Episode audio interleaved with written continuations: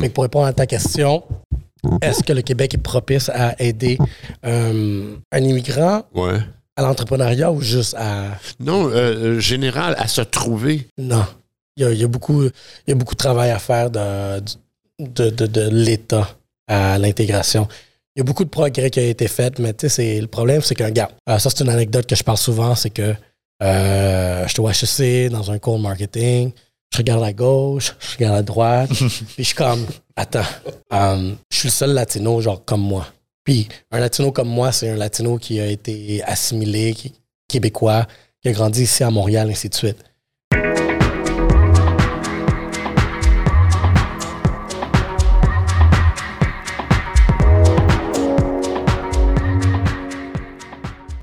Bienvenue à tout le monde a toujours raison. Euh, Aujourd'hui, notre invité spécial, c'est Renato Mendoza, euh, un ami, un collègue et le propriétaire des studios, le copropriétaire des studios euh, Black Box Media, dans lesquels nous enregistrons aujourd'hui. Il est aussi derrière une boîte de communication marketing web et est le, le, j'ai le host dans la tête, là, mais euh, mon Dieu. L'animateur. L'animateur, merci. Mon Dieu, ça vous a pris du temps voir, hein? voir. Wow! Donc, l'animateur euh, du podcast Yellow Seats Podcast, qui est, euh, ben, je vous dirais, mon podcast préféré au Québec euh, après le mien. Donc, salut Ray, ça va bien? Salut, salut, salut, ça va bien? Merci. Ah, on est évidemment accompagné de mes deux euh, co-hosts, euh, Jean-Pierre Vaillancourt et Pierre-Luc. Monsieur Ananas lui-même. Luc Étienne. J'ai dit quoi? Pierre-Luc. Ah, c'est encore mieux. Oh. On voit qu'on on recommence les podcasts. Je suis tout perdu dans mes choses, mais on s'en fout. C'est comme un hybride entre nous deux, tu sais, Jean-Pierre, Luc Étienne. Oui, c'est vrai, vous avez deux noms composés, puis nous, on a deux noms simples. Toi, tu as un nom simple, Ray? Euh, non. Ben, T'as-tu un nom composé? Il n'est pas composé, mais on a, j'ai quatre noms. Oui, ben, OK. T'as des middle names. Ouais. Ouais, comme moi. Moi, c'est Ghislain Nicolas Roy. là. Mais toi, c'est quoi? Ronaldo, Antonio, Mendoza, Dance. OK. Cool. Fait que ton nom de famille, c'est Mendoza Dance? Ouais. OK. Est-ce que c'est parce que c'est mère-père, c'est ça? Ben, oui, mais c'est maternel les deux. Fait que c'est mon grand-père, grand-mère euh, Ah, ok. maternelle. OK. Parce que ici, nous, c'est récent quand même qu'on compose les noms ensemble. Moi, d'habitude, c'est autres. paternel, maternelle, mais Ouais, exact. ma mère, elle a dit comme, oh, regardez ça maternelle. Ouais. Bon, nous, nous, nos enfants, on a mis le middle name. C'est le nom de famille de ma, de ma conjointe. Mais mon prénom, c'est mon père. Ronaldo Antonio, c'est mon père. OK. OK, cool. Fait que le garder comme ça. OK. Ah, c'est pour ça que je pense que ton Instagram, c'est Ray Antonio. Hein? Ray Antonio. Que là, vous le C'est savez, mon- Ray Antonio. Apparemment, c'est mon nom de star. Fait que, OK, on garde là. Ouais, le nom qu'on m'a donné. Non, j'aime ça. Ouais, J'aime ouais. ça. T'as quand même Dance dans ton nom de famille, puis c'est même pas dans ton nom de star. Tu sais que t'as du matériel pour jouer avec, Ouais, là. ouais. J'ai 28 lettres. J'ai presque l'alphabet au complet. Ben, c'est bon. Puis dis-moi, euh, ben, premièrement, merci de nous recevoir dans tes studios. euh, pour ceux que, comme je l'ai dit tout à l'heure, euh, on a choisi les studios euh, Black Box Media pour faire nos podcasts à partir de maintenant. Et euh, Ray en est le copropriétaire avec son associé Marc euh, Martin, c'est ça? Marc-Jean. Jean, Marc Jean, désolé. J'ai de la misère aujourd'hui avec les noms, mais c'est pas grave. On va se rattraper au fur et à mesure. On va l'avoir. Exact. Fait que, donc, qu'est-ce qui qu'est-ce qui t'a fait penser à partir de ça, un studio en plein centre-ville de Montréal? C'est-tu à cause que tu avais déjà ton podcast? Comment que- comment c'est arrivé l'idée de, lancer ça? Ben, à la base, c'était. On avait déjà le podcast. On est rendu peut-être à déjà un an. On avait enregistré la première année 50 épisodes. Et euh, on commençait à recevoir la demande de personnes qui voulaient venir enregistrer.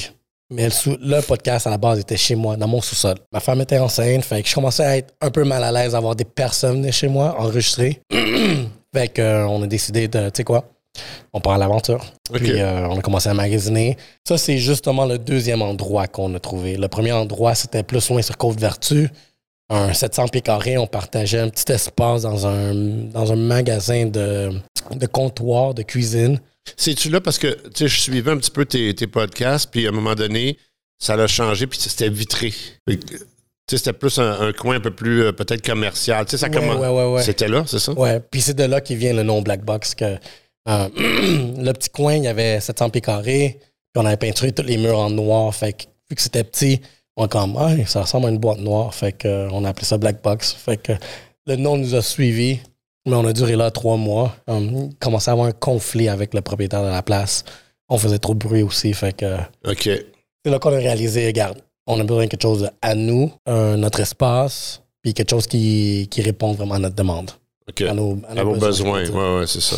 Puis en même temps, pour le rentabiliser, vous avez dit, bon, on va payer un loyer, on va faire nos podcasts là, pourquoi pas louer les locaux puis les services de... de, de- Mais justement, excuse-moi, à cause de l'expertise qu'on a, qu'on a gagnée chez Yellow Sea Podcast, fait que, un an d'enregistrement de podcast, on a grossi une équipe, on a grossi de l'expérience, euh, du matériel, l'équipement, on a appris beaucoup de choses. Fait que on voyait notre croissance, fait qu'on s'est dit, comme gars, on est un expert maintenant dans ça. Ben, expert. Ben, on sait qu'est-ce qu'on fait, puis maintenant, on peut commencer peut-être à l'offrir à d'autres personnes qui voulaient déjà. C'est ça qui a donné l'opportunité derrière euh, Black Box Media. Surtout qu'on est dans un air de création de contenu. Fait que, euh, tout, a été lié en par ensemble. Mais ce que j'aime de ton offre de service, euh, on parle beaucoup du studio en ce moment parce que on s'en sert, fait qu'on est super content. Euh, mais c'est ton ta formule clé en main. Avoir un studio, il y en a des studios à Montréal, mais des formules clés en main d'un gars marketing web, il n'y en a pas tant. Tu sais, où est-ce que vous offrez euh, l'enregistrement du podcast, euh, vous avez l'expertise de marque, toi qui as ton propre podcast, tu as l'expertise en tant qu'animateur, fait que tu peux aider les gens. Après ça, vous faites les montages, euh, vous faites les découpes. Puis toi, après ça, tu peux même utiliser ton agence marketing pour promouvoir les podcasts de tes clients. Ça, il n'y en a pas d'autres. Ben, je pense que c'est là le flair marketing que j'ai qui est venu parce que quand j'ai vu les autres studios qu'il y avait à Montréal, euh, les populaires, ben, c'est tout le temps les mêmes murs, le même décor, la même table, la même chose, mais plusieurs podcasts vont aller là. Fait qu'il n'y a pas de démarcation. En marketing, tu as un brand, tu veux te démarquer de la compétition. Fait que ça devrait être pareil pour un podcast, même si tu le fais audio ou vidéo. Fait que quand j'ai réalisé que tous les autres podcasts étaient dans la même place, moi, j'ai décidé d'offrir un modèle où est-ce que tu pouvais personnaliser ton espace à toi. Parce que ça va être propre à toi, puis c'est juste toi qui vas l'avoir. Fait là vient qu'on avait besoin d'un grand espace, puis qu'on est venu à développer des plateaux de tournage de podcasts. Fait que c'est rendu ça ici, là. Des plateaux de tournage, tout simplement, puis on a toute l'expertise. Production, édition, distribution, consultation. Puis, qu'est-ce qui est arrivé? Comment, comment l'association entre Marc, qui est derrière la console, euh, mesdames et messieurs, là, c'est lui qui, qui gère euh, que si on a l'air fou, c'est de sa faute. Euh, Euh. L'association entre Marc et Ray, ça s'est-tu fait avant? Ça s'est-tu fait. Ouais. euh, OK. Fait qu'il Euh. était déjà dans Yellow Seats? Ouais. OK. Ben, c'est quelque chose de drôle parce que l'histoire, lui, qui, qui en parle- on en parle souvent, mais euh, j'étais au Starbucks, lui était à côté, puis moi, je me mêle pas de mes affaires, fait que je regarde son écran. Je commence à lui parler de qu'est-ce que je vois sur son écran, puis c'est à partir de là que la relation a commencé. Là. Fait OK. que, tu sais, un mois plus tard, on, on a gardé contact, puis après, on commençait à faire un échange de services. Je lui proposais du marketing, lui, il me faisait du contenu.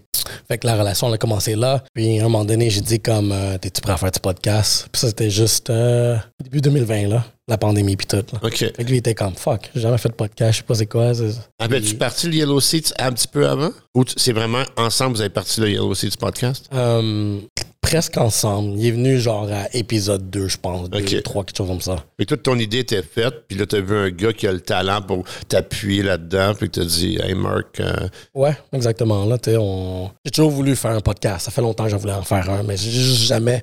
La plus grosse excuse qu'on se donne tout le temps, c'est on n'a pas le temps. exact. Puis Exact. la pandémie nous a donné du temps. Fait que si tu es une personne créative euh, qui est tombée en pandémie, tu pas profité de ce- ce- cette porte-là, ben, genre, tu as manqué un bateau. Parce que, tu nous autres, euh, la porte est ouverte. Euh, tout le monde était confiné, enfermé. On s'est retrouvé avec plus de temps libre. Fait que, tu sais quoi, on va lancer quelque chose pendant ce temps-là. Puis c'est ça, c'est là de, de là qu'est venu la- le podcast. Comme plusieurs, mais ce que j'ai réalisé, c'est que c'est pas tout le monde qui a réussi à le maintenir. C'est très drôle parce que, tu sais, on, on- on en avait parlé de tout ça. Tu commençais un petit peu un podcast, ça faisait six mois que tu étais dessus. Puis j'avais dit que la, la, la, la, la barrière psychologique des podcasts, c'est entre 8 et 10 épisodes. C'est vrai. Fait qu'après 8 ou 10, puis ce qui est très drôle, c'est que moi, tout le monde a toujours raison. On a filmé, on a filmé comme une vingtaine, mais j'avais, euh, tout le monde a toujours raison, puis j'avais euh, Everybody's Always Right, que je faisais en simultané, right? Mhm. Fait que j'avais mon épisode en anglais, mon épisode en français. Et si tu regardes sur Spotify, etc., je pense que c'est ça, 8 ou 10 chaque. En moyenne, ça, a été, ouais. ça a été notre mur. Puis moi, je disais aux autres, faites attention, vous devez dépasser les 8 épisodes. Je savais que je reviendrais. Puis il y a plein de circonstances que j'expliquerai dans un autre podcast, mais qui ont fait que j'ai arrêté momentanément ce podcast-là. Euh, Mais c'est exactement ça. C'est vraiment le mur. Une fois que tu franchis le mur du 8-10 épisodes, puis que tu as ce train-là, puis tu es content de où est-ce que tu t'en vas, puis que tu raffines ton, ton, ton expertise. Tu sais, comme toi, comme je l'ai dit, moi, je te suis c'est pas un petit bout de temps. J'aime beaucoup ces podcasts. C'est un des rares au Québec qui a le culot de faire euh, des podcasts euh, bilingues. Puis, tu sais, on est quand même dans un environnement bilingue. Fait que oui, on promouvoit le français, mais en même temps, il y a des invités qu'on veut avoir. Puis, on, comprennent pas, on veut qu'ils soient américains ou qu'ils viennent de l'Ontario, sont intéressants quand même. Fait que c'est le fun que tu puisses le faire puis que tu te permettes de le faire. Fait que, ouais. Ah, désolé. Ah, je pensais que tu avais non, une non, question. non, c'est pas, c'est bon, non, non, j'ai toujours des choses.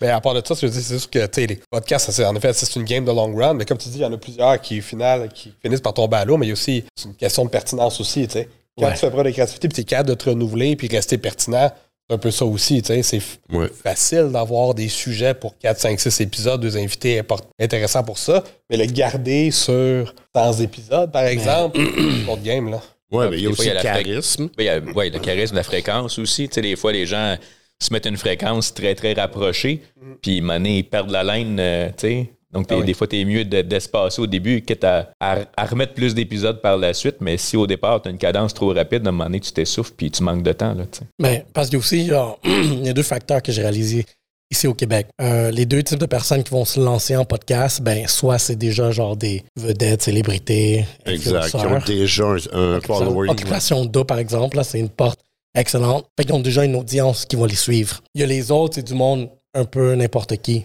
comme moi. Mais la différence, l'affaire avec les personnes n'importe qui comme moi, c'est que il y a le facteur monétaire derrière ça, financier. Que ça coûte cher lancer un projet qui n'est pas rentable à très court terme. Fait que le monde se décourage assez rapidement. Se décourage aussi parce que peut-être la qualité est pas là, peut-être que oh, personne m'écoute, tout plein de choses comme ça. Puis, contrairement à les autres que c'est des influenceurs, ben, ils ont déjà un reach. Fait que ça leur permet déjà d'aller chercher, admettons, des, euh, des sponsors assez rapidement parce qu'ils ont déjà genre vraiment le côté célébrité. Fait que ça leur donne une facilité de continuer puis être plus euh, euh, constant. Mais ça, c'est comme la barrière que je voyais. dans mon cas, euh, je pense qu'être indépendant, euh, j'avais déjà j'avais un peu d'argent à investir. Puis j'investissais pas beaucoup en marketing pour moi-même, étant une agence marketing. Que je me suis dit, tu sais quoi, chaque entreprise, surtout une agence marketing, doit investir en marketing. Je dois mettre un budget. Fait c'est là que le podcast euh, a été vraiment une source où est-ce que, ça, ça va être mon, mon canal marketing que je vais investir. Au lieu de faire euh, du Facebook Ads, du Google Ads ou n'importe quoi d'autre, ben, je voulais être unique, contrairement aux autres, puis lancer quelque chose que vraiment allait changer euh, vraiment c'est quoi une agence marketing. Faire des choses différentes. Encore là, une bonne agence marketing qui va travailler pour ses clients va réussir à démarquer ses clients. Fait que si moi, je fais les mêmes méthodes que tout le monde, je suis pas en train de me démarquer, puis je suis pas en train d'être différent des autres agences marketing. Tu deviens ton propre client. J'avais mon propre client. Fait que le, le, le, le podcast comme canal marketing me fait en sorte que je me démarquais comme marketing, puis je pouvais continuer à pousser organiquement. Fait que le même montant que j'aurais mis en publicité, ben, je le mets dans mon équipe en, en production. Exact. Fait que ça a été une belle retombée finalement au Ben bout oui. du compte. Ben, puis Angelo en parlait quand on était en Italie. Là, au départ, sa famille l'a découragé beaucoup de partir son podcast. Puis maintenant, comme il voit l'impact que ça a, puis la, la, l'awareness que ça a créé pour le brand. Puis finalement, c'est comme, hey, c'est beau, c'est du bon travail. Tu sais, Fait que souvent, c'est qu'on est, on peut être aussi découragé facilement dans notre entourage qui ne voit pas, c'est comme le goal euh, au- Ouais. au, bout, au, au bout du tunnel. Puis de la façon dont vous vous êtes intégré aussi, ben, tu as pu aussi monétiser euh, ton setup et dire, ben, ça me sert pas juste à moi. Donc là, ça, ça fait en sorte aussi que d'autres payent pour. euh, Exactement, tu sais. mais j'ai eu les mêmes commentaires aussi, tu pareillement, ma femme, par exemple, plus qu'on était en sous-sol, tu sais, comme, hey, quand t'auras fini avec ton petit show, là, viens m'aider en haut, là. Merci de l'encouragement. Mais, On a, en passant, là, juste que tu saches, on a tous eu ce commentaire. là. Moi, comme toi, j'avais. Écoute, j'avais mis euh, des dizaines de milliers de dollars d'investissement dans une pièce entièrement conçue pour le studio chez moi. Puis, tu sais, dans le temps, c'était ça. C'était, moi, je faisais que du remote. Fait que tous mes invités, c'était en remote. Fait que, écoute, l'investissement que j'avais mis là-dedans. Puis, euh, pour les mêmes raisons que toi, c'était, c'était, euh, pour moi une façon de faire connaître les gens, puis les rouages du marketing, puis les rouages de l'entrepreneuriat. Puis, j'aime avoir des invités qui sont pas toujours dans euh, tu sais, la rotation des podcasts. Mais tu sais, j'avais l'ancien VP de, de Sony Entertainment qui, qui est dans, vous pouvez aller le voir d'ailleurs, ça- sont encore là sur Spotify, YouTube, etc. euh, qui, était, qui avait changé de vice-président entertainment euh, de Sony Entertainment à investisseur euh, immobilier à Dallas. Puis, tu sais, moi, je trouvais ça intéressant. Pourquoi un gars avec un job que tout le monde veut, rêve d'être un VP chez Sony, pourquoi ce gars-là laisse sa job chez- de- à Lo- Los Angeles pour aller faire d'investissement immobilier à Dallas? Mais tu sais, ça, c'était les rouages que j'aimais. C'est ce que j'aimais. euh, c'est ce que je vais continuer à faire d'ailleurs. C'est c'est plus comment... Qu'est-ce qui sort de l'ordinaire? Comme toi, d'ailleurs, c'est la même chose. Tu as réussi à, à sortir tes cartes du jeu, à développer un concept qui fonctionne super bien, qui est bien filmé. Puis ce que je disais, un petit peu comme ce que toi tu dis, je pense qu'il y a aussi le fait qu'on a le syndrome. En tout cas, moi, je l'ai. Je sais pas si toi tu l'as, mais moi, j'ai le syndrome de l'imposteur pratiquement dans tout ce que je fais. Right? Puis dans un podcast, c'est encore plus évident parce qu'on s'aime très rarement sur caméra. On n'aime pas notre voix, on n'aime pas comment notre look, on n'aime pas, on n'aime pas le setup, puis le tapis il est pas là, puis j'ai bu une sais, tout ce que le monde voit pas, nous, on voit tout. Ouais. Right? Là, tout le monde dit Hey, il était bon ton podcast. T'es comme Ah, c'était le pire. Je comprends pas pourquoi tu l'as aimé. tu le penses, mais tu le dis pas. Fait qu'il y a cette persévérance de passer à travers ce qu'on n'aime pas pour finalement commencer à aimer ce qu'on fait. T'as-tu eu cette période-là? Mais oui. Euh, euh, Il y a quelque chose par rapport, euh, genre, cette personnalité-là que je pourrais dire de, de personnes qui se lancent dans des choses que, dans ce cas-ci, c'est pas rentable dans le début. Mais il y a un trait de personnalité que j'ai réalisé, même à l'extérieur, de tout plein d'autres personnes qui voient les choses un peu semblables, c'est l'obsession. Ouais. Euh, c'est vraiment cette personne, ce, ce trait-là, cette qualité d'être obsessif à- quand tu lances quelque chose. Fait que l'obsession a fait en sorte que j'ai continué, même si ça marchait pas. On pourrait-tu dire comme chiffre. passion? Ouais. C'est un peu plus positif comme mot qu'obsessif. Ouais, parce qu'on s'entend sur ça la différence entre euh, ceux qui réussissent ou non. On va dire, tout le monde a la capacité d'être capable de perdre de l'argent sur un projet. là. La question d'être capable de, de maintenir le filon, même quand tu es rendu au bout du rouleau, Ouais. pour passer à travers, c'est ça qui, a fait, qui fait la différence. Là. Définitivement. Exact, exact. Comme Ouais. tu dis, tout le monde est capable de perdre de l'argent. capable de perdre de l'argent. On le voit beaucoup. là. Ben, tu sais, c'est la traversée du désert. Là, tu sais, puis ça, c'est- typique à toutes les entreprises puis à, à tous les lancements de produits. Là, tu sais. T'as comme le hype, après ça, tu as cette période-là là, où est-ce que tu dis, OK, tu as tout mis sur la table.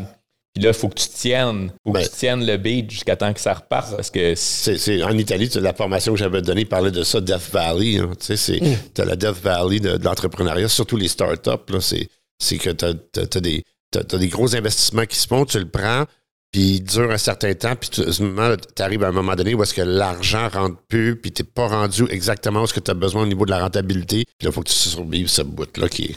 C'est à quel point Ok, tu peux vivre sans sécurité, en fait. là. C'est un peu ça aussi. Là. Ouais. Mais les entrepreneurs, je pense, en tout cas moi, je veux dire, vivre sans sécurité, c'est pas mal le modo de ma vie. là. J'ai, toujours vécu... game. Ben, exactement. c'est ça, J'ai toujours vécu pas de net. Ouais, mais Ben, tu sais, c'est c'est mais c'est l'entourage, tu sais, puis ça, je le vois énormément chez beaucoup d'entrepreneurs. Tu sais, ton entourage va faire la différence entre tu vas tenir le cap parce qu'on va te dire, hey, la lumière s'en vient, tu sais, reste, reste focus à bon, mais quand est-ce que tu vas te trouver une vraie job, là, tu sais, puis quand est-ce que tu vas repartir?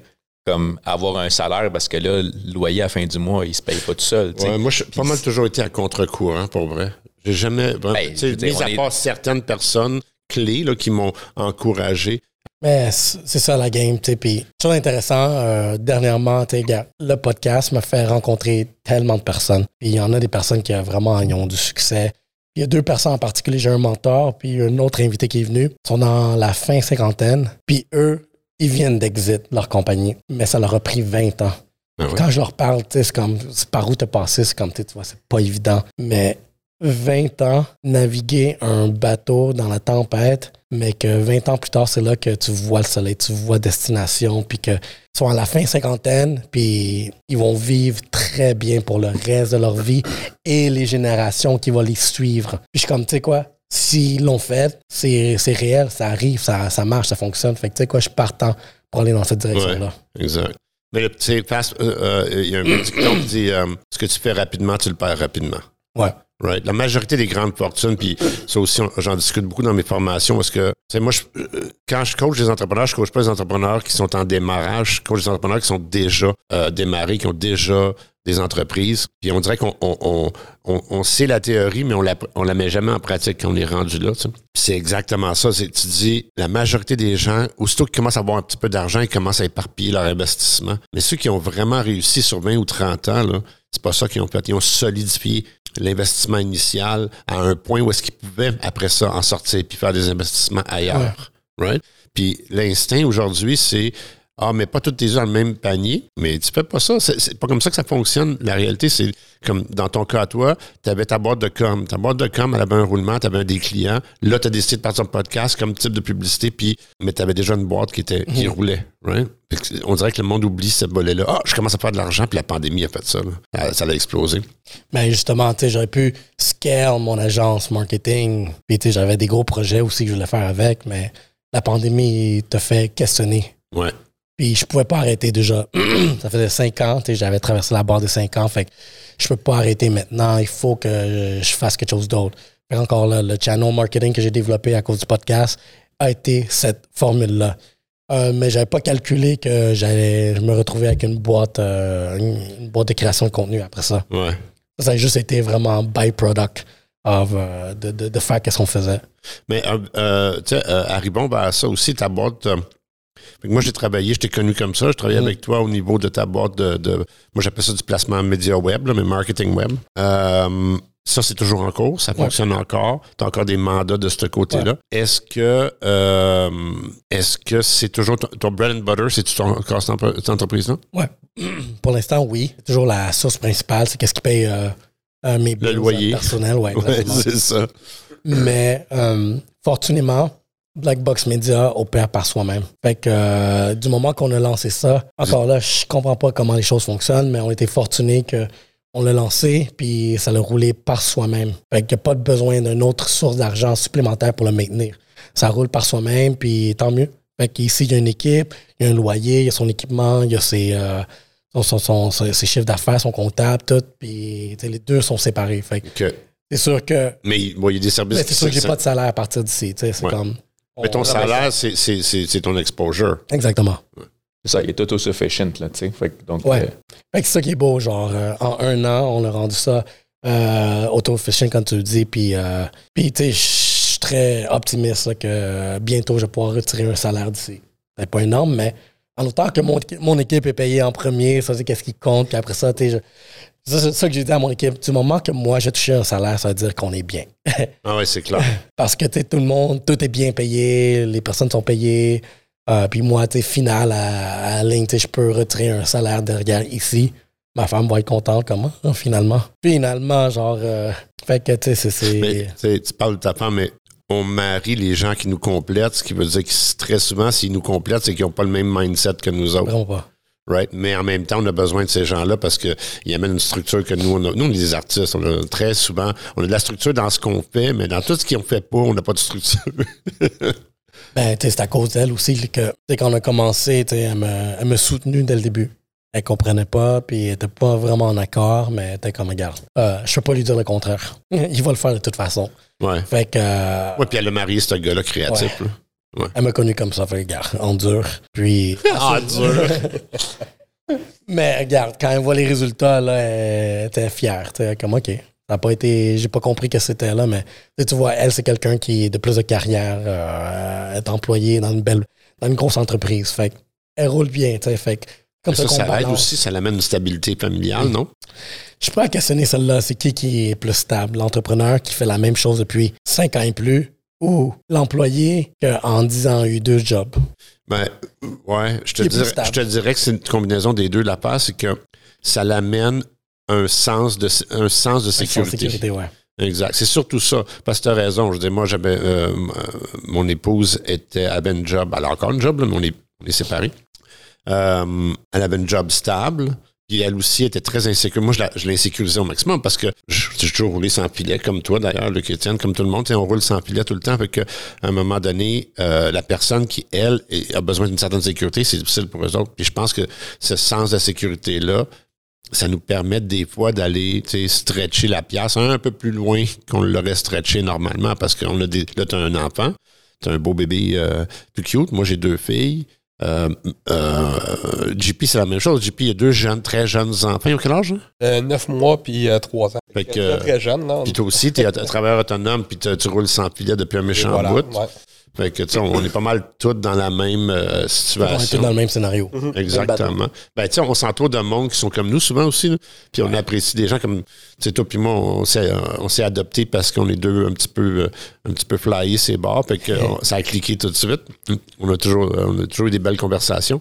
Mais c'est le même principe. JP, c'est la même chose. On s'est rencontrés le jour même. On était rendu meilleurs amis. Lui, Étienne, je l'endure, mais c'est, c'est juste. Le- euh, On le- supporte. C'est pas- ouais, exactement. On supporte, ouais. C'est ça.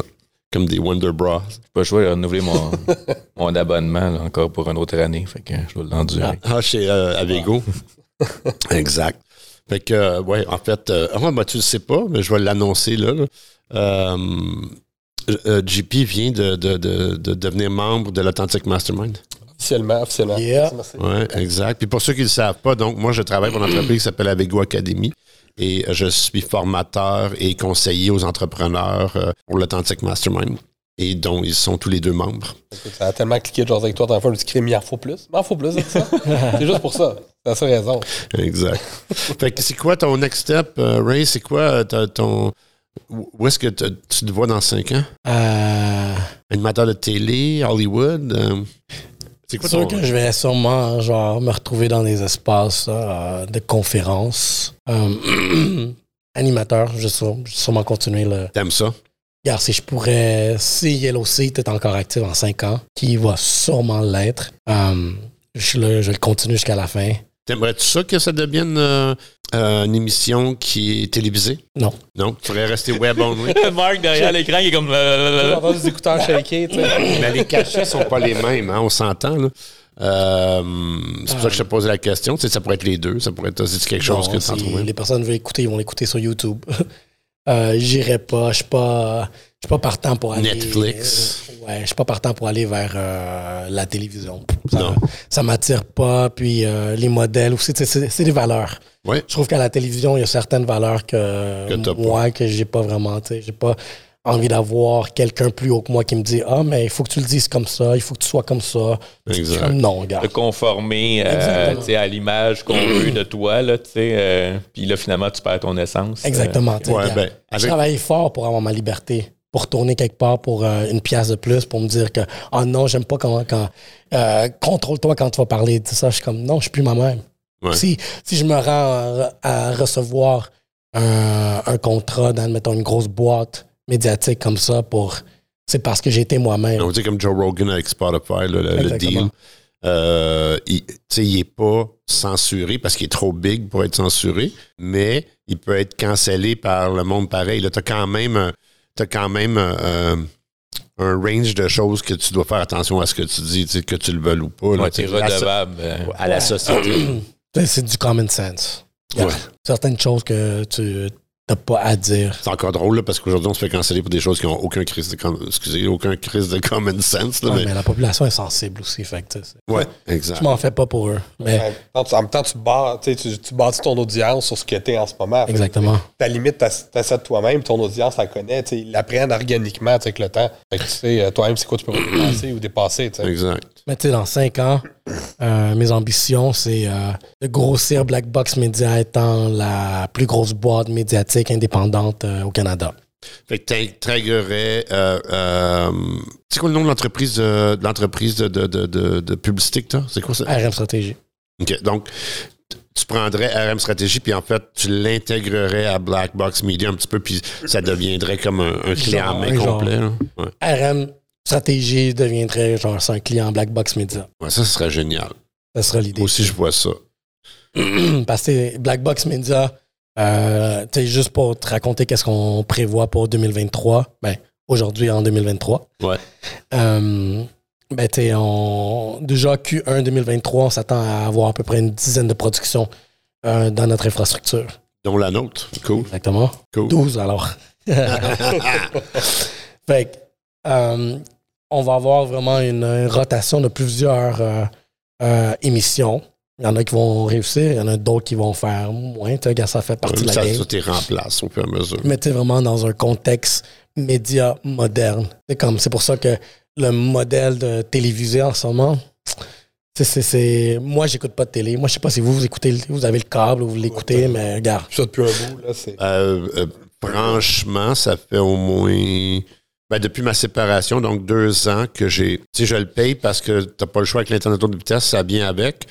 Mais j'ai jamais branché la boîte qui, qui amène la télé. Fait que je suis sur. euh, j'ai tous les abonnements possibles et imaginables, par contre, là, fait que ça me revient pas moins cher, mais. ouais, c'est ça. Mais euh, je suis principalement sur YouTube. Euh, puis même, là, des fois, je- quand je cherche quelque chose sur Netflix, je trouve rien, puis je m'en vais sur Prime, puis je trouve rien, puis je vais sur Apple, je trouve rien. Je finis toujours sur YouTube.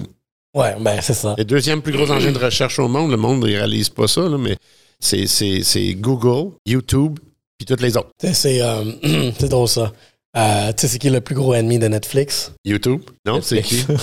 Le sommeil. Ah. C'est quand le monde dort, ils, sont, ils écoutent pas, genre euh, Ouais. Netflix, par exemple. Ah, c'est encore drôle. Moi, le nombre de séries que j'ai binge-watché en dormant parce qu'il je me réveille 3-4 épisodes plus tard. euh, Ah oui, ça, Ça, ça, tu retrouves. là, tu endormi, ouais. tu sais. Puis en, en revenant, tu te fais des spoilers. C'est comme, ah, qu'est-ce que j'ai fait là, là? Ouais. Puis que tu parlais de conférences, puis tout ça, euh, c'est quoi, euh, que- qu'est-ce que tu aimerais apporter, disons, à la, à la, à la, hum, excuse-moi, euh, comment on appelle ça quand les gens qui sont, qui, qui s'en viennent dans le monde de l'entrepreneuriat, la relève. Bon, La relève, ouais. je me suis répondu moi-même. Euh, c'est quoi, qu'est-ce que tu aimerais apporter à la relève? Parce que j'ai remarqué, excuse-moi, je te pose une question, puis je rentre tout de suite Mhm. avec quelque chose, mais euh, une des, des t'as un des podcasts que que euh, t'aides à, faire connaître, qui est justement la relève qui s'en vient. C'est quoi, qu'est-ce que tu amènes? Euh, mais je le mettre du côté, genre, ma communauté latino, culturelle aussi, diversité. C'est que quand je remonte dans le temps, quand j'avais 18 ans, euh, je me cherchais, comme beaucoup de, de- de- d'adolescents ou jeunes adultes. Euh, je me cherchais. Puis ici au Québec, par exemple, je je trouvais qu'il n'y avait pas de modèle, quelqu'un qui me ressemblait. Peu importe, je faisais toutes les recherches comme ah, c'est qui, y a-tu un CEO d'une grande entreprise, tu sais, c'est ça. Tu sais, oui, il y en a en Amérique latine, euh, des personnes qui ont du succès, mais tu sais, dans coin local, ici, Québec, il n'y en avait pas. Je trouvais ça plate. Fait tu sais, sur qui je peux me m'inspirer de vraiment de, de, de, d'un modèle de réussite, de quelqu'un qui me, qui me, qui me ressemble, puis qui connaît c'est quoi notre culture. Il n'y en avait pas. Fait je me suis dit, tu sais quoi, laisse-moi devenir cette personne-là pour peut-être les, prochains. Le prochain gars qui va avoir 18 ans puis qui va chercher vraiment quelqu'un qui me ressemble, ben, au pire, je pourrais être cette, ressource-là. Fait il y a beaucoup de. Pour la relève, il y a beaucoup de- de- d'inspiration que je vais pouvoir transmettre en termes de. euh, c'est possible de réussir par soi-même.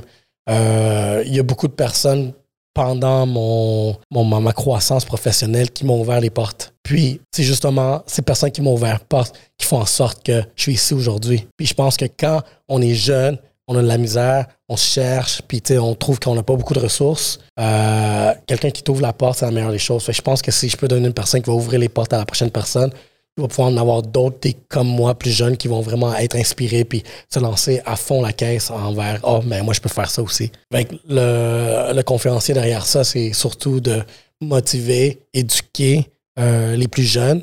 Euh, aussi la diversité derrière ça. Puis, euh, tu sais, vraiment, toutes sortes de personnes qui vont être dans le côté plus entrepreneurial, euh, côté média, créateur contenu. Artistique. hein. Exactement, artistique. On a réalisé ici, depuis qu'on est ici à Black Box Media, que les artistes sont bons, mais ils n'ont aucun talent en business. Ils sont pourris à négocier un, un contrat. Non, mais ça, c'est. c'est- tu sais, ça- moi, je viens du domaine du design industriel, puis ça a toujours été ce que j'ai perçu. Moi, j'ai toujours été plus dans, du côté vente, très créatif, mais tu sais, aussi dans les ventes, dans, dans, Mhm. dans mes formations, tout ça. Et les gens étaient pas capables de vendre leur talent. Ça pouvait être les meilleurs designers, les meilleurs concepteurs, mais gênés d'aller voir des clients ou de développer leur, leur marché. Euh, puis c'est souvent moi qui jouais le rôle d'entremetteur, puis disais, ben regarde, je vais aller faire la représentation, puis je jouais le rôle de middleman comme ça, parce que j'étais capable de comprendre sa réalité, la réalité du client. Puis, euh, puis moi, ben, j'avais cette facilité-là à rentrer en contact, saisir aussi le mandat de que le client. Mais comme tu dis ça, c'est pas parce que tu es bon dans quelque chose que tu es bon nécessairement à le promouvoir. Euh, il y a ce côté-là aussi de, de, de, de formateur. Aider les personnes, juste donner du contenu. On est dans un modèle où est-ce qu'il y a beaucoup de shifts. Les choses ont changé, contrairement à avant. Euh, T'as pas nécessairement besoin d'aller à l'université pour euh, réussir. Mais moi, je le, moi, je le, le- le- je le, je le suggère fortement. Moi, je suis quelqu'un qui est allé à l'université. Puis, mais tu sais, je suis comme juste les ressources, les informations. juste dernièrement, la semaine dernière, euh, j'ai parlé à un designer de mode, justement. Et je dis comme, envoie-moi envoie la merch, je, vais t'afficher, puis tout ça. Il dit, ouais, j'ai juste pas le temps, j'ai pas beaucoup d'argent aussi. Il dit, ben, j'ai ma job, puis j'ai l'école. Puis, tu sais, j'ai parlé d'un modèle comme, tu connais-tu, tu savais-tu que le gouvernement du Québec, c'est un beau gouvernement. Regarde, il y, a des, faiblesses, mais il y a des belles choses que euh, moi, ils m'ont aidé. Mais c'est pas d'information qui est disponible. J'ai dit comme, tu sais, il y a un programme du gouvernement là, que, il est prêt, qui vont te donner de l'argent à te lancer en affaires. Fait que de cette façon-là, t'es pas obligé d'avoir ta job temps plein, faire ton struggle, genre ton, ton, ton side hustle pour essayer de partir ta business. Le, programme va t'aider directement. Fait que lui, il me regarde comme, oh ouais, ça existe ça? Je suis comme, ben oui, ça existe. Mais le problème, c'est que cette information n'est pas disponible euh, ouvertement. Fait que, moi, je pense que si on peut avoir un channel où est-ce qu'on peut vraiment euh, pousser cette information-là, ben, ça permettrait encore là de, de donner des opportunités à d'autres personnes qui n'avaient pas, qui n'ont pas nécessairement euh, recours à le savoir de comment. Knowledge is power. Fait que le plus je te- de savoir je te donne, le plus tu vas être capable de t'en sortir. De Oui, puis de, de, de redonner au suivant. tu as, été euh, mentoré tu sais, quand, dans, dans tes débuts. Je l'ai été aussi. Puis une de mes missions, moi, c'est de dire hey, je veux aider des jeunes qui se partent en affaires, puis les épauler là-dedans, puis euh, justement essayer de leur éviter des erreurs coûteuses parce que tu n'en as pas d'argent. Donc, les erreurs euh, peuvent souvent comme mettre fin à ton rêve parce que, oups, tu as fait des choses que tu n'aurais pas dû faire juste parce que tu ne le savais pas. Le meilleur exemple, c'est ça que tu, viens de donner. Cette subvention-là, c'est de l'argent gratuit, entre guillemets, qui va l'aider à passer à l'autre niveau. Puis pas l'avoir su, ben il y a bien des chances qu'il ne serait peut-être pas rendu euh, à, Ben, dans un an ou deux, il aurait fait comme bon, mais OK, euh, je suis pas, rendu là où je vais être. euh, puis là, tu t'enfermes dans ta prison dorée de, de ta vraie job, parce que bon, c'est ça, c'est la sécurité, c'est la stabilité, puis euh, encore là, le rôle de l'entourage qui fait qu'on se décourage, puis dit, OK, moi, aller chercher une paye, là, garantie, puis. Exactement. Il n'y a rien de mal à ça. là. Il n'y a rien de mal à avoir une paye. là. Moi, je. Non, non, mais c'est pas la question d'avoir une paye, mais c'est souvent, c'est intrinsèquement, c'est des entrepreneurs. Ils avaient quelque chose à vendre, quelque chose à offrir au monde. Puis, euh, tu sais, la, la ligne est, est mince des fois entre je vais passer au niveau supérieur, puis je vais vraiment aider les gens à découvrir mon talent, à ben, je m'enferme dans une job qui me plaît pas tout à fait. C'est correct, c'est plus comme une fin en soi, c'est strictement euh, comme alimentaire, entre guillemets. Puis trop souvent, j'ai vu des gens qui gardent une job qu'ils n'aiment pas parce que juste à cause, ben, ça paye bien, tu sais. Oui, mais t'es-tu heureux? Non, c'est comme, c'est correct, mais oui, mais. Je pense que tu c'est là que tu viens tantôt, tu parlais plus du côté modèle, mentor. tu je pense que le gros enjeu là-dedans, c'est justement, c'est déjà dur, comme vous dites, tu sais, quand t'es plus jeune, de trouver ton identité, de trouver ta place. C'est déjà dur de trouver sa place dans un monde qui déjà t'essaie de te mettre dans un moule, de euh, trouver un chemin, choisir c'est quoi ton programme au cégep, choisir c'est quoi l'université, puis qu'est-ce que tu vas devenir à partir de quand tu as déjà 15 ans, faut que tu saches ton avenir. Tomber dans ce moule-là, c'est déjà dur de trouver ton identité là-dedans que de. tu sais, Si on n'a pas de modèle, t'aider à sortir même de ce moule-là, c'est encore plus dur. Je pense que c'est là que tu dis, tu sais, des fois, tu es forcé exactement à aller dans une avenue que tu n'aurais peut-être pas pris si tu avais su qu'il y en avait d'autres. tu sais. Ou parce que tu sais, on voit toujours ça comme étant inaccessible. Dans ton Mais des fois, ça fait partie de ton parcours. Des fois, c'est ce job-là qui fait que tu découvres tes aptitudes puis que tu rencontres la bonne personne qui va t'amener vers la bonne affaire. il faut? Ouais, c'est bon. Ben, oui, Moi, puis- moi, je- personnes moi- comme ça, là. Exact. Je trouve que c'est over. euh, je trouve que l'entrepreneuriat est survendu en ce moment. Dans le sens que, et j'ai toujours dit ça et je promouvois encore ça, un employé, c'est un entrepreneur. Il y en a qui disent entrepreneur, vous pouvez dire ce que vous voulez, mais le fait est que tout le monde offre un service contre une compensation financière. Tout le monde, right? Puis meilleur ton service est, meilleure ta compensation financière va être. Fait que, faut arrêter de commencer à catégoriser les gens par rapport à ça. Je, je comprends ce que tu veux dire. mais moi, tant qu'il fait sa job parce qu'il l'aime puis qu'il fait ça par passion, Ben, ça dépend de ton but. Tu sais, c'est ton objectif, c'est quoi? D'avoir tes week-ends puis tes soirées libres, puis qu'à 45 ans, tu prennes ta retraite?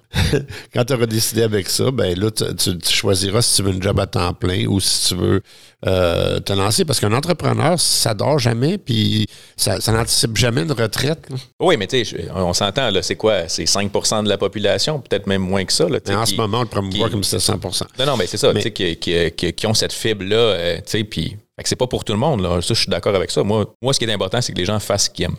Donc, ce que tu aimerais finalement propager comme message, c'est plus. Tu parlais de ta communauté latino un petit peu aussi. que, toi- Ben, que- ouais. Est-ce que tu trouves, je reviens sur ta communauté latino parce que c'est intéressant. Euh, Est-ce que tu trouves que l'environnement au Québec est propice à ceux qui viennent d'ailleurs à, se développer plus qu'ailleurs? Euh, avant que je réponde, je vais dire quelque chose que, que tu disais que un entrepreneur, déjà pour quelqu'un comme nous, ça va être dur. Il y a des, des, des, barrières partout, c'est dur. Imagine-toi mettre vraiment une couche vraiment d'une apparence, vraiment que, que donc, être, être brun, être noir, déjà là, tu as une difficulté de plus, une barrière de plus. Hmm. pour répondre à ta question, est-ce que le Québec est propice à aider euh, un immigrant? À l'entrepreneuriat ou juste à. Non, euh, euh, général, à se trouver. Non. Il y, a, beaucoup, il y a beaucoup de travail à faire de, de, de, l'État à l'intégration. Il y a beaucoup de progrès qui a été fait, mais le problème, c'est qu'un gars, je me suis, j'ai toujours été le seul brun immigrant latino dans presque beaucoup d'organisations que j'étais, autant que ce soit des jobs, autant que c'était à l'école. Euh, dans beaucoup de cas, j'étais le seul. Pour vrai? Ouais. Euh, à l'université, par exemple, euh, ça, c'est une anecdote que je parle souvent, c'est que je suis au HEC dans un cours marketing, je regarde à gauche, je regarde à droite, puis je suis comme, attends, je suis le seul latino, genre, comme moi. Puis, un latino comme moi, c'est un latino qui a été assimilé, québécois, qui a grandi ici à Montréal, ainsi de suite. Puis je suis comme, il n'y en a pas d'autres. Euh, je trouvais ça bizarre. Je suis comme, c'est quoi les autres latinos? Ils n'ont pas eu le mémo, ils n'ont pas eu le courriel, ils n'ont pas eu genre l'invitation. Pourquoi moi je me retrouve là? Parce que moi, tu sais, à la base, je, fouille, euh, je suis ambitieux, euh, et puis j'abandonne pas. Fait que ça, c'est mes caractéristiques qui font en sorte que je me suis retrouvé là parce que la HEC m'a refusé à la base, mais j'ai réussi à rentrer. Il y a toujours une porte derrière. Euh, mais... Et les jokes qu'on pourrait faire avec ça. mais censure, mais pareillement, comme euh, à l'emploi, euh, j'étais dans un emploi où est-ce que j'étais le seul latino. Fait que, tu sais, c'est l'inclusion, là. Tout le monde le veut. Tout le monde en parle en ce moment. C'est parce qu'on le voit pas. Tu sais, moi, je viens, puis en, en, privé, on en avait parlé, nous trois, là, Marc, toi, puis moi, on avait parlé un petit peu de l'intégration. Puis la dernière fois que je suis venu ici, mais c'est parce qu'on le voit pas. En tout cas, moi, je le vois pas. Le monde de Montréal, on le voit pas tant que ça. On voit pas vos difficultés. Tu sais, moi, je suis, né à Ville-Saint-Laurent. C'est multiculturel de base. Je, mon meilleur ami était grec. Au secondaire, mon meilleur ami était mexicain. Mon autre meilleur ami venait de Saint-Vincent. Euh, ma nounou euh, était haïtienne. Euh, je veux j'ai pas senti ça, mais, mais je pense. Est-ce que tu penses parce que j'évolue pas avec mes amis, right? moi, j'ai quand ils sont avec moi, ils sont avec moi, puis je vois pas la différence. Mais je pense que c'est dans l'évolution où est-ce que peut-être le Québécois blanc euh, de souche, je dirais pas pure laine parce que je trouve que c'est condescendant au bout, euh, mais peut-être que même ici à Montréal, c'est parce qu'on voit pas le parcours, on les sent pas, ces difficultés-là sais pas si tu comprends ben ce que je veux dire. On, a l'impression qu'on est super inclusif. Mais il y a deux choses, il y a deux faiblesses des deux bords. Regarde, euh, parlons de les faiblesses de la communauté. C'est une raison pourquoi peut-être il n'y avait pas d'autres latinos dans les cours de marketing ou peut-être dans des positions professionnelles où est-ce que j'étais, c'est que euh, le latino de culture est conformiste. Fait que du moment que tu lui donnes un 25$ l'heure, pourquoi j'irai ailleurs? Euh, j'ai déjà un bon salaire, euh, genre je gagne bien, j'ai mon salaire, j'ai mes assurances. Fait qu'il manque un peu de cette ambition-là.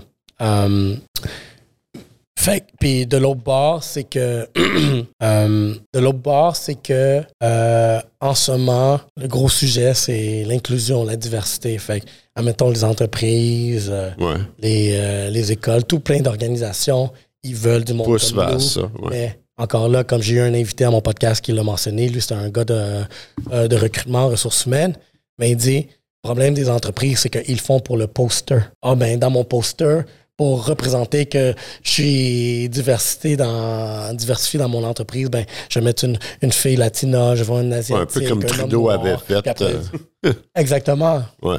Mais c'est pas ça la diversité. C'est donne-moi pas une job parce que tu veux compléter non, non, que tu sois compétent, ton, euh, ton ben quota. Là moi une job, parce que je suis compétent. Ben oui. Fait que ça, c'est un des gros problèmes qu'il y a en ce moment, c'est que arrêter, c'est comme. Ça nous fait pas plaisir, du monde comme nous.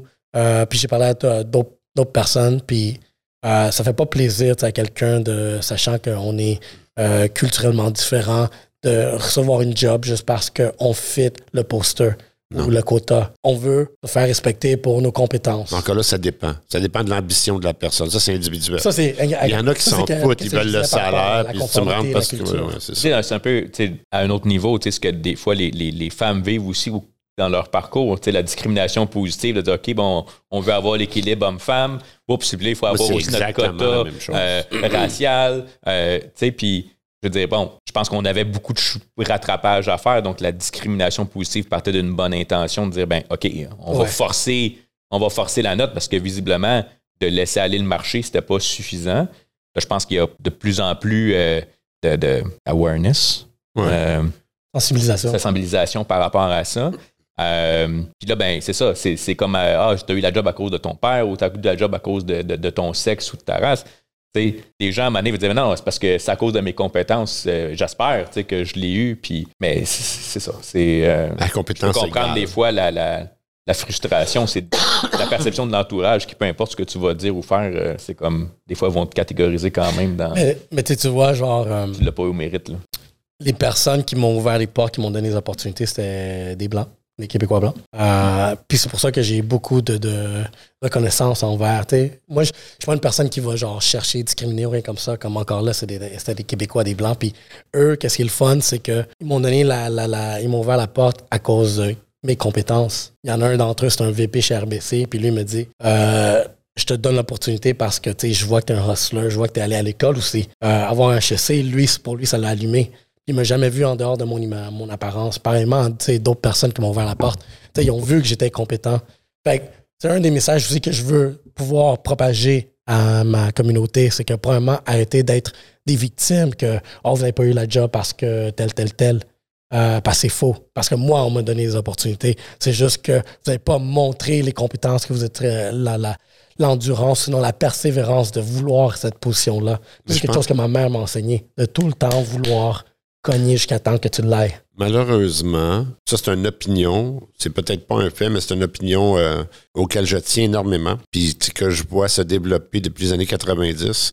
On a une influence extrême sur les réalités sociales des États-Unis. Et la jeunesse d'aujourd'hui du Québec s'identifie à la jeunesse des États-Unis qui n'ont pas du tout eu le même parcours. Que ce soit par rapport au racisme, que ce soit par rapport au sexisme, que ce soit par rapport à plein de choses qui ils se sont appropriés des réalités américaines qui n'étaient non existantes ici, qui n'avaient pas du tout le même parcours. Je dis pas qu'il n'y a pas de racisme, mais il y en a partout du racisme. Puis je dis pas qu'il n'y a pas de féminisme, il y en a partout. Mais c'était pas les mêmes réalités. Ils ont pas eu les, on n'a pas eu les mêmes combats au même moment euh, ici au Canada. Là, maintenant, avec la- les médias qui, qui passent à travers depuis les années 90 de- de- de- de- d'une frontière à l'autre, il y a beaucoup de jeunes aujourd'hui qui euh, lancent des drapeaux rouges en disant certaines choses, puis t'écoutes, puis si tu connais ton histoire un petit peu, tu réalises que, OK, tu parles en fait des États-Unis, tu parles pas de ta réalité ici, right? Puis ça, je pense que, tu sais, quand tu dis, il va falloir les ramener, ces gens-là, à dire, écoute, on n'est pas parfait, on a encore beaucoup de parcours à faire, on doit sensibiliser, puis ça revient toujours à, à- c'est quoi qu'ils disent, là? Euh, c'est les gens, à éduquer les gens à comprendre qu'il n'y a pas de différence, à, à- c'est la crainte souvent qui fait qu'on qu'on va pas plus loin que ça. Puis je pense que ça, pour les ramener, avec les communautés, comme tu dis, pour eux leur dire, écoute, laisse-toi pas influencer par tout ce qui se fait dire, puis essaye au moins, parce que tu vas peut-être avoir des portes que tu penses qui sont pas ouvertes, mais ils vont être ouvertes à toi. Exactement. Je me dis, ça vient aussi, tu sais, dans le sens, avoir des modèles comme eux, comme tu disais, toi, quand tu étais plus petit, tu te sentais un peu sous-représenté, dans le sens que pourquoi est-ce que quelqu'un, exemple, dans son quartier, peu importe, si c'est. Si ça n'a pas représenté ailleurs, il ne va même pas penser qu'il peut aller là. Si, dans le fond, j'imagine que quand tu as une certaine communauté, moi, si je me trompe, euh, c'est pas ma réalité, mais j'imagine que la majorité des gens qui t'entourent, c'est surtout la famille directe ou c'est des liens directs, puis c'est ceux-là qui, servent de modèle directement parce que t'en as pas nécessairement à l'externe. Fait que, tu sais, je me dis, si ton père fait ça, si ton père fait ça, si ton oncle fait ça, si Ben, comme les Québécois. si c'est ça le travail, oui, mais, comme les- oui, mais encore là, quand même. Un Québécois, euh, mais un Québécois, non, non, c'est la même chose. Mais Le combat que, que les immigrés puis euh, les femmes ont aujourd'hui, c'est le combat que les Français avaient au Canada il y a 50 ans, 60 ans euh, ou 70 ans. Ah non, ça c'est clair. Right? Ça, oui, oui. Puis, Ouais. c'est ça. C'est, drôle comment ah, euh, on, on reprend la même attitude que ceux de qui on s'est plaint. Tu sais, c'est la guerre Apple-Microsoft, c'est la même affaire. là. Apple est devenu ce que Microsoft était en se plaignant de ce qu'est Microsoft, mais c'est la même chose. On fait, on répète les erreurs qu'on s'est plaint pendant des décennies. Ben, c'est parce que dès que tu es dans une position de pouvoir, ah, là, soudainement, tout devient aussi comme acceptable, euh, Confortable. tant que ça te, tant que ça te, ouais. ça te bénéficie. C'est drôle, les règles, les règles ont plus besoin de changer aussi vite qu'avant quand tu étais de l'autre bord de la clôture. Exactement. C'est quand même drôle là, quand tu penses à ça. là. On, on- on s'est fait coloniser, euh, on s'est fait ci, on s'est fait ça. Mais crème, arrête de le faire aux autres. C'est comme Non, Christy. c'est vrai. Puis, mais, puis je pense que ça, c'est juste une- On va juste continuer à le voir aussi. C'est comme. euh, autant les, les, les personnes comme nous, diversité, on se plaint. Éventuellement, oui, il va y avoir une égalité dans peut-être tu sais, un 30, 20, 30 ans, peut-être quelque chose comme ça. Euh, puis peut-être on va être dans des positions de pouvoir où est-ce qu'on va retourner encore là. Ah non, non, non. Je pense qu'on va le revoir encore. Ah, ça, c'est à vie. Ça, c'est quelque chose. Tu peux, tu peux l'atténuer, tu peux l'améliorer, euh, tu peux, tu peux régler le problème du racisme systémique. Tout ce qui est à l'intérieur du système, ça se règle. Mais tout ce qui est individuel, ça va toujours exister. Euh, là, en ce moment, on est en train de tirer l'élastique dans l'autre sens. Le jugement va dans l'autre sens. On est rendu qu'on juge des réalités ancestrales basées sur nos valeurs actuelles. On vit dans le jugement. On est une race de. de- ça n'existe pas le mot, là, mais on est une race de jugeux. Je dis la race, je parle de la race humaine.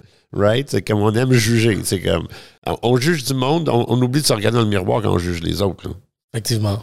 Ben, D'où l'importance c'est de, de connaître son histoire puis de, de où ça vient pour mieux comprendre OK, la réalité d'avant, la réalité d'aujourd'hui. Euh, c'est sûr que quand on regarde ça avec des lunettes d'aujourd'hui, tu te dis mon Dieu, c'est donc aberrant, puis comme comment le monde faisait pour vivre comme ça. Mais oui, mais quand tu te mets dans le contexte de l'époque, ben, tu te dis oui, en- en- en- aujourd'hui, ça fait plus de sens, mais à l'époque, c'est- c'était c'était ta ça, la réalité. C'est ça. Euh, puis maintenant, ben, comment on fait pour que on répète pas ces mêmes choses-là? Mais il en parlait justement dans la presse ce matin. Tu sais, beaucoup de jeunes connaissent pas l'histoire. C'est comme, ah, c'est arrivé avant moi, avant que je sois né, fait que c'est pas important. Ben oui, mais tu connais pas ce qui s'est passé dans le passé. Comment est-ce que tu peux composer ton C'est- futur? C'est tu pas juste ça. c'est- Euh, C'est c'est pas juste ça. C'est tu as, tu as les, le- ta réalité actuelle, elle est basée sur l'évolution humaine, dont ces moments-là, ta réflexion actuelle et ton jugement existent grâce à tous ces moments-là du passé. On n'est pas mis sur la tête intelligent avec un sens moral. là. Ça s'est bâti sur des millénaires. Oui, mais là, on est dans l'instantané. ça. Fait que ce qui s'est passé avant, c'est comme, bon, c'est pas grave. Moi, ma réalité d'aujourd'hui, c'est ça, puis go. Hey. C'est ça ma perception du monde. changer de sujet, puis parlant d'instantanéité, euh, ici, là, on enregistre euh, toujours un mois d'avance euh, ce qu'on ce qu'on- ce qu'on va filmer, mais, mais officiellement, aujourd'hui, toi, tu vas être en tournage de ton centième épisode. Je voulais. Yeah. je voulais, donc, le centième épisode de Yellow Seed Podcast. Et ça va être qui ton invité? C'est un groupe d'événementiel qui s'appelle Moonshine. Ils sont partis d'ici à Montréal, puis ils sont rendus genre global là, à faire des événements euh, qui sont des secret locations, SMS, puis tout. Ah, ça. nice. C'est- très afro-rave. Euh, regarde, qu'est-ce qui t'en, qu'est-ce qui pogne en ce moment, et puis juste voir l'évolution de, tu sais, à Montréal, qu'est-ce qui est le fun de Montréal, c'est que euh, c'est une petite ville où est-ce qu'on peut tellement faire de choses Ouais. on peut tellement. Puis voir eux qui sont sortis d'ici, puis ils sont en train de faire un, un mouvement, genre vraiment international, ben, c'est les choses que tu sais, on veut capturer tu sais, au podcast. Euh, il y a tellement, comme je dis, il y a tellement de choses qui sortent de Montréal, puis qu'on se rend, on s'en rend même pas compte. Mais euh, c'est vrai ce que tu dis. Moi, j'ai co- j'ai commencé en 3D, animation par ordinateur dans le temps, puis il n'y a personne qui faisait ça sur Softimage, nous autres, une coupe de boîte. On a toujours dit, puis les programmeurs, les sites web, on a toujours été Montréal et, et la grande région de Montréal, on est parmi les plus innovateurs au monde et les pires utilisateurs au monde. Right? Toutes les meilleures technologies au monde. le- Tu sais, tout le monde capote sur le- l'intelligence artificielle. Le centre mondial de, la recherche sur l'intelligence artificielle, c'est Montréal. Le 3D, c'est Softimage, c'est Montréal. Euh, la programmation, les sites web, etc., c'est de Montréal. Autodesk, euh, c'était le, le. C'est fou. Tout, arrive d'ici, mais on était super lent sur le haute vitesse. On était super lent sur l'utilisation. On a les best thinkers and the worst users. Exactement, c'est bien dit. Puis je pense que c'est- une beauté vraiment d'être dans cet espace-là. Quand tu vois genre tous les endroits, les villes au monde que tu pourrais être, on est dans un endroit assez uni- dans un espace assez unique où est-ce que on parle deux langues à- simultanément. Euh, ouais, exact. Minimum. On se plaint pour des conneries stupides. Là. Absolument. Tu as absolument rien, raison. Puis tu sais, c'est- c'est On aime se plaindre. C'est Ouais. clair. c'est gratuit. tu sais. Ouais, c'est gratuit. Ouais, exact. si on commençait Ben- à facturer la même façon que Hydro facture, là. Hey, ça serait pas niaiseux, ça. C'est imposer le monde qui se plaigne tout le temps, man. Fait que l'idiotie, tabarnouche, et on serait riche. Aïe, aïe, aïe.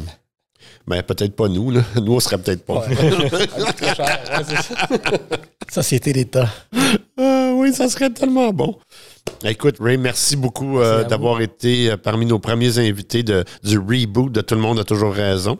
Puis euh, je te souhaite beaucoup de continuer, une belle continuité, beaucoup de succès à toi et ton associé, euh, qui est évidemment derrière la console. Il sera, on l'invitera à un moment donné à chialer sur Ray quand il sera pas là. Puis, euh, ben, encore une fois, aussi merci de, de nous inclure et de, de, de nous, euh, de nous héberger dans tes studios pour la prochaine année. Puis, euh, ben, écoute, bon succès, mon chum. Merci beaucoup. Merci pour l'invitation. Et succès mutuel aussi à vous. Vous tous. Ben, merci beaucoup. Merci. Ciao tout le monde, on se voit la prochaine.